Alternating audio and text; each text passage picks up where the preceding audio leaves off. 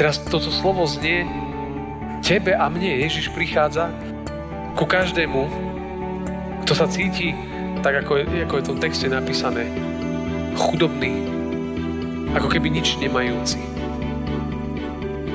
Pane Ježiš ja som práve kvôli tým prišiel, aby počuli dobrú správu o Božej láske.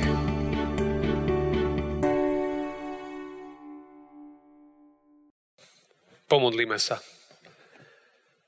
Pane Ježišu, aj dnes sme zidení pred Tvojou tvárou, aby sme počuli Tvoje slovo. Pri Duchu Svety a hovor do našich životov. Amen. Pokoj vám, milé sestry a milí bratia. Dnešný kázňový text je napísaný v Lukášovom evaneliu v 4. kapitole, kde v 16. verši čítame tieto slova. Tak prišiel aj do Nazareta, kde bol vychovávaný a podľa svojho zvyku vošiel v deň sobotný do synagógy a vstal, aby čítal. Amen. Toľko je slov z písma svätého. Milé sestry a milí bratia, zdravé životné návyky sú, sú veľmi prospešné pre život človeka. Ak človek nemá vypestované, vybudované v sebe dobré návyky, tak jeho život je veľmi taký nesúrodý. Mnohokrát, možno spontánny nie je to najlepšie slovo, je možno, že chaotický je lepšie slovo. Ale zdravé životné návyky patria k životu. A v týchto časoch, ktoré nám ešte tak stále rezonujú a tie obdobie posledných dvoch rokov, tak si vlastne uvedomujeme, že, že mnoho návykov sa nám zmenilo, niektoré sme stratili, niektoré možno nové sme získali a možno niektoré sa ako keby musíme znovu učiť, aby sa stali súčasťou nášho života. Potrebujeme ich obnoviť. A paradoxne, tie pandemické časy sa zvláštnym spôsobom veľmi dotýkali církvy, a zvlášť možno nášho stretávania v chrámoch, ktoré takto osobné je, je kľúčovou esenciou církvy a to vlastne dlhé obdobie fyzické stretávanie nebolo, boli skôr, uh, skôr onlineové príležitosti alebo televízne. A zrazu, keď máme šancu byť znovu spolu, tak zrazu možno mnohokrát ľudia zistujú, že, že možno ako keby vyšli z rytmu života a že, že možno niekedy nie je také jednoduché sa vrátiť a stať sa tak znovu takou pravidelnou súčasťou spoločenstva Božieho ľudu. Ja som čítal ten dnešný biblický text, ktorý je veľmi taký unikátny a špeciálny a on hovorí také dôležitú informáciu. A tá informácia je, že pán Ježiš pravidelne chodieval do spoločenstva. To bol jeho veľmi, veľmi silný návyk. Bolo to niečo, čo bolo úplne integrálnou súčasťou jeho života. My sme počuli ten text, že keď prišiel do Nazaréta, kde bol vychovávaný, a ten text hovorí, a podľa svojho zvyku. Pošiel deň sobotný do synagógy. Podľa svojho zvyku. To znamená, že pán Ježiš mal ten vybudovaný silný pravidelný návyk. Že, že, že chodieval pravidelne do spoločenstva Božieho ľudu. On mal tých návykov samozrejme oveľa viac, ale toto je veľmi dôležitý motív alebo vec. Podľa svojho zvyku. Toto bol jeho zvyk. Pravidelná účasť v spoločenstve. On cez týždeň mal aj svoju skupinku, mal svojich 12 učeníkov, ktorým sa venoval, s ktorými trávil naozaj veľmi veľa času, v podstate celý týždeň. A takisto počas týždňa, ak sledujeme dobre novozmluvné texty, tak vidíme, že sa venoval aj zástupom na rôznych akciách alebo stretnutiach, kde im zvestoval slovo Božie, alebo kde sa diali zázraky, uzdravenia. A toto bolo takisto integrálnou súčasťou jeho života. Ale keď prišiel, a zdá sa, že biblický text hovorí ten, ten deň, ktorý, ktorý Boží ľud židovský svetil, tak prišiel do synagógy. Prišiel do chrámu podľa svojho zvyku. To znamená, zúčastňoval sa, sa života, bohoslužebného života. A to je, to je možno veľmi naozaj dôležitý a silný obraz aj pre nás všetkých. Že vlastne Pán Ježiš mal tento zvyk. Bolo to niečo, čo bolo normálne, normálnou súčasťou jeho života. A práve toto obdobie nás znovu k tomu vedie a pripomína nám to, aby sme toto nejak nezľahčili alebo nedali pred zo svojho života. Aby to bola súčasť spoločenstvo Božieho ľudu. A ak by sme sledovali jeho život, tak ja len pripomeniem dva také momenty zo života pána Ježiša, My vieme, že keď mal 12 rokov, tak Lukášovom evaníliu tiež opísaný príbeh, že keď mal 12 rokov, citujem Lukáša, a oni išli do Jeruzalema podľa obyčaje tej slávnosti, vzali ho so sebou. V židovskej spiritualite aj jeho rodičia Jozef Mária vyrastali, teda Ježiš vyrastal v Nazarete. Ale keď prišli špeciálne slávnosti a židovské rodiny mali ísť do Jeruzalema, do, do chrámu, lebo mali iba jeden chrám, po mestečkách boli skôr synagógy, chrám bol iba jeden, tak vlastne oni ho zobrali so sebou, keď mal 12 rokov. Čiže vidíme, že, že v rodine pána Ježiša to bolo niečo prirodzené, že to bola súčasť ich, ich spirituality, ako dobrí židia dodržiavali návyky svojho národa. Preto má vždy samozrejme zmysel aj mladú generáciu privádzať do chrámu detí, vnúčatá, krstňatá. To je príbeh, keď mal Ježiš 12 rokov.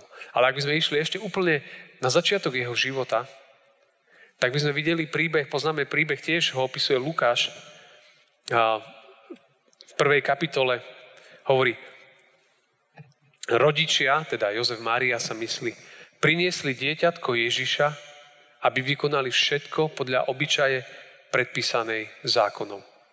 Čiže do chrámu priniesli dieťatko Ježiša.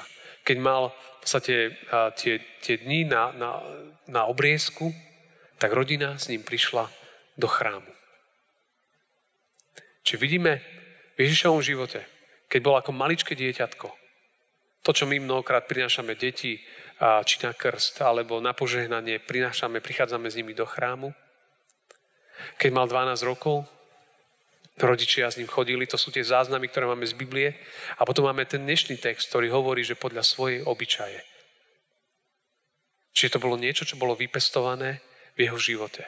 Niečo, čo bolo integrálnou súčasťou jeho života. Od malička. A to sú len niekoľké momenty.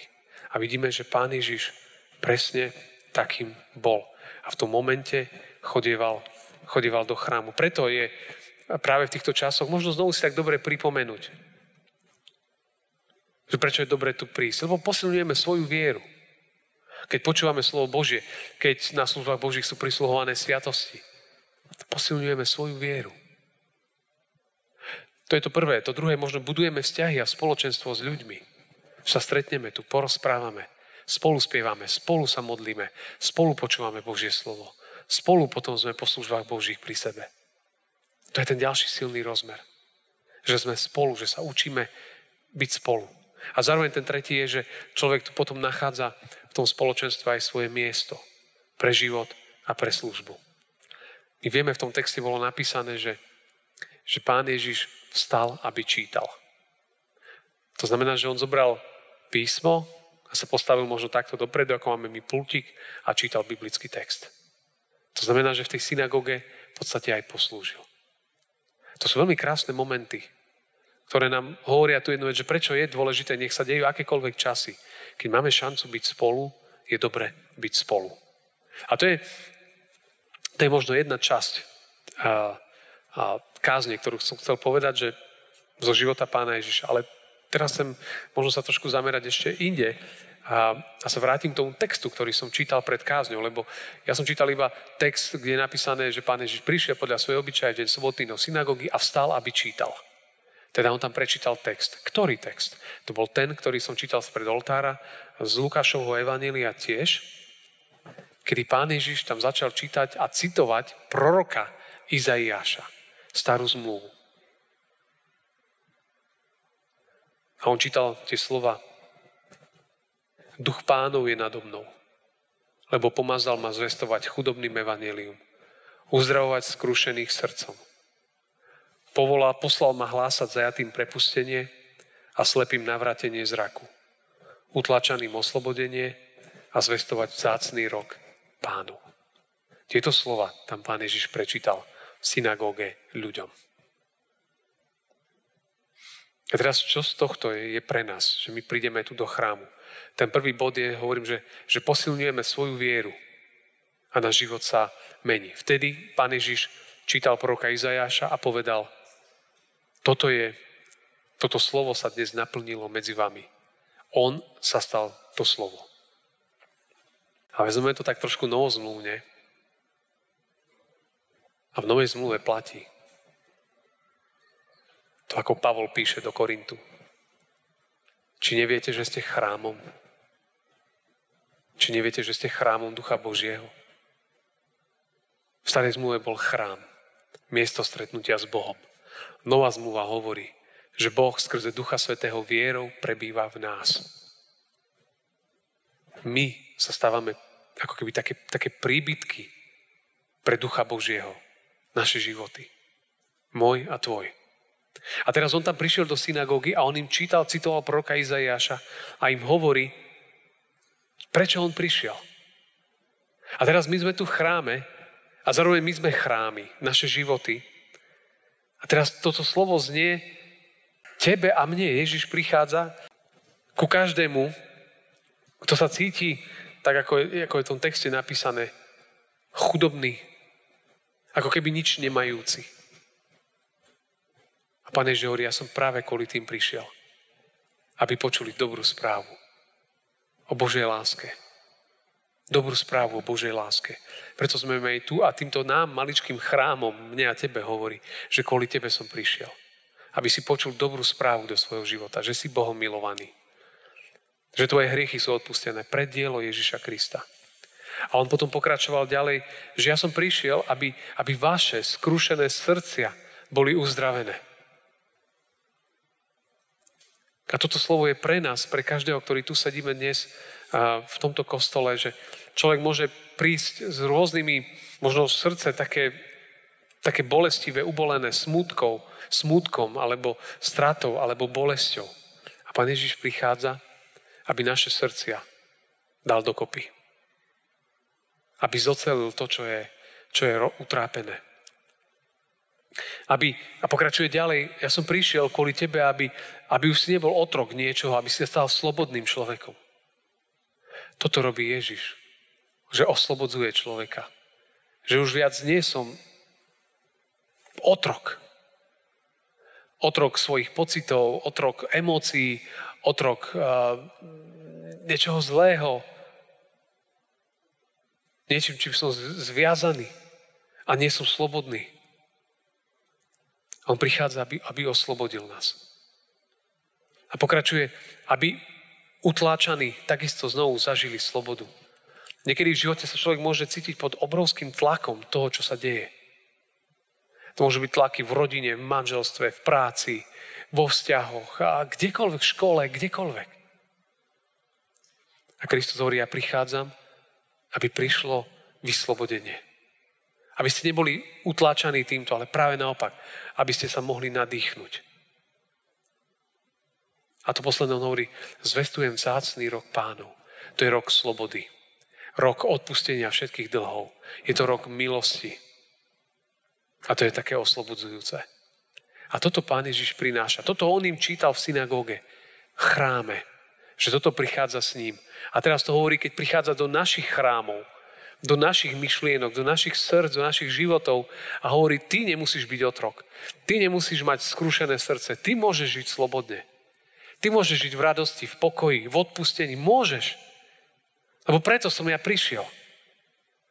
Toto je krása Evanielia, lebo ono nás vedie do slobody, do radosti, do odpustenia. Ježiš toto všetko, všetky naše bremená zobral na seba a nechal to pribiť na kríž a potom to bolo pochované spolu s ním.